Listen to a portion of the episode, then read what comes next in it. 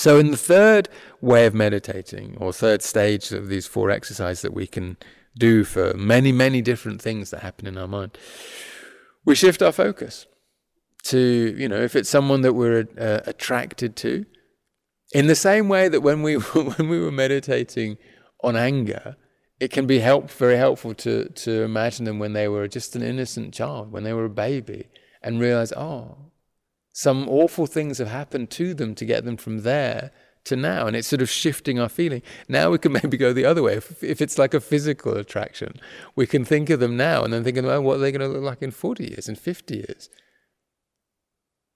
And suddenly we feel it was like, mm, what, what do we, mm, mm.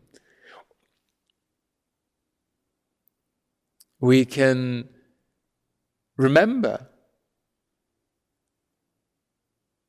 painful experience we've had. You know, like often when a relationship ends, we look back on it with rose-tinted spectacles. We we nostalgize. Is that the right word? We we we we indulge in a nostalgia where we remember an edited highlights version of it, where we just remember the good bits, which wasn't the truth. There were many inconveniences. There were many irritations. There were many problems. But if we just engage with that edited highlights version. Of course, this nostalgia, because that was wonderful. Those times were so great. That's when I was so happy. I long for that. We miss that. And so we're disturbing our peace with this fantasy. You know, attachment generally is, is, a, is creating a fantasy. Whether, you know, obviously, and please don't think that all attachment is just on a base physical thing. Attachment to reputation, it's a fantasy. We can think, well, what will be the consequences of having a good reputation? well, there's lots of good ones, but equally, there's lots of pressure, there's lots of expectation, there's much further to fall. There's, you know, we, we our previous achievements are then taken for granted, and we need to always do better. And there's this increasing pressure. We can think, oh, actually, I don't want that. So we can shift our focus. That's like the third exercise. Shift what part of the thing or the person we're focusing on. The fourth, the fourth exercise is to focus on the thing that we, that we, that is exactly triggering our delusion, triggering that agitation, but un- understand it more wisely, more accurately. So, for example, attachment is seeing something that appears to us to be very attractive, that's telling us, this would make me truly happy. And so we employ a, a, a wisdom, which is, well, no, it wouldn't. No, it wouldn't. It's, that's, that's not true. Like, it's not to say it wouldn't be enjoyable, but truly happy at best, superficially happily, fleetingly happy. You know, the kind of happiness we get from external things is something that as Buddhists we, we call the suffering of change, which means there was a pain, we experience something that appears to alleviate that pain, and we enjoy the relief of the pain.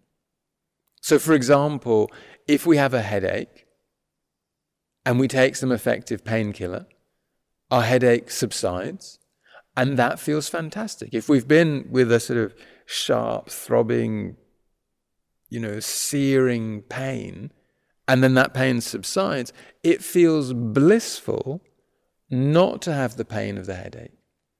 But not having a headache isn't blissful, that's just not having a headache. As soon as we've forgotten the pain, of the headache,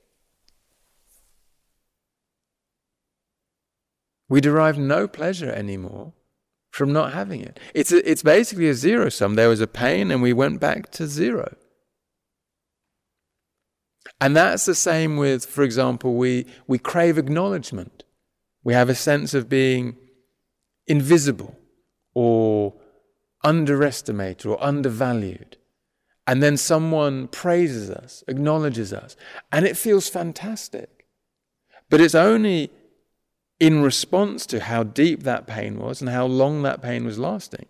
Once we've got accustomed to that state of acknowledgement, there's no enjoyment in it. It's entirely taken for granted. These are just zero sums. We're not, we're not getting actual happiness. We're just reducing a discomfort. There's a, there's a pain in our mind, and we manage to alleviate that pain, and that feels great. But it's not, we're not crossing the axis into actual happiness. You know, I remember watching an interview with Matt Damon. I think it was about the Oscar he won for Good Will Hunting, I think it was. Um, and he was talking about what an important moment it was for him, not in terms of career, but in terms of life. He won this Oscar. And the thing that was important wasn't the, the glory or the victory or the winning. It was, he talked about uh, at the end of that evening, he went home and he had this little piece of metal and he was sitting there and he was, he was thinking, I am so lucky I've had this now because it's obvious that this is meaningless. This is nothing.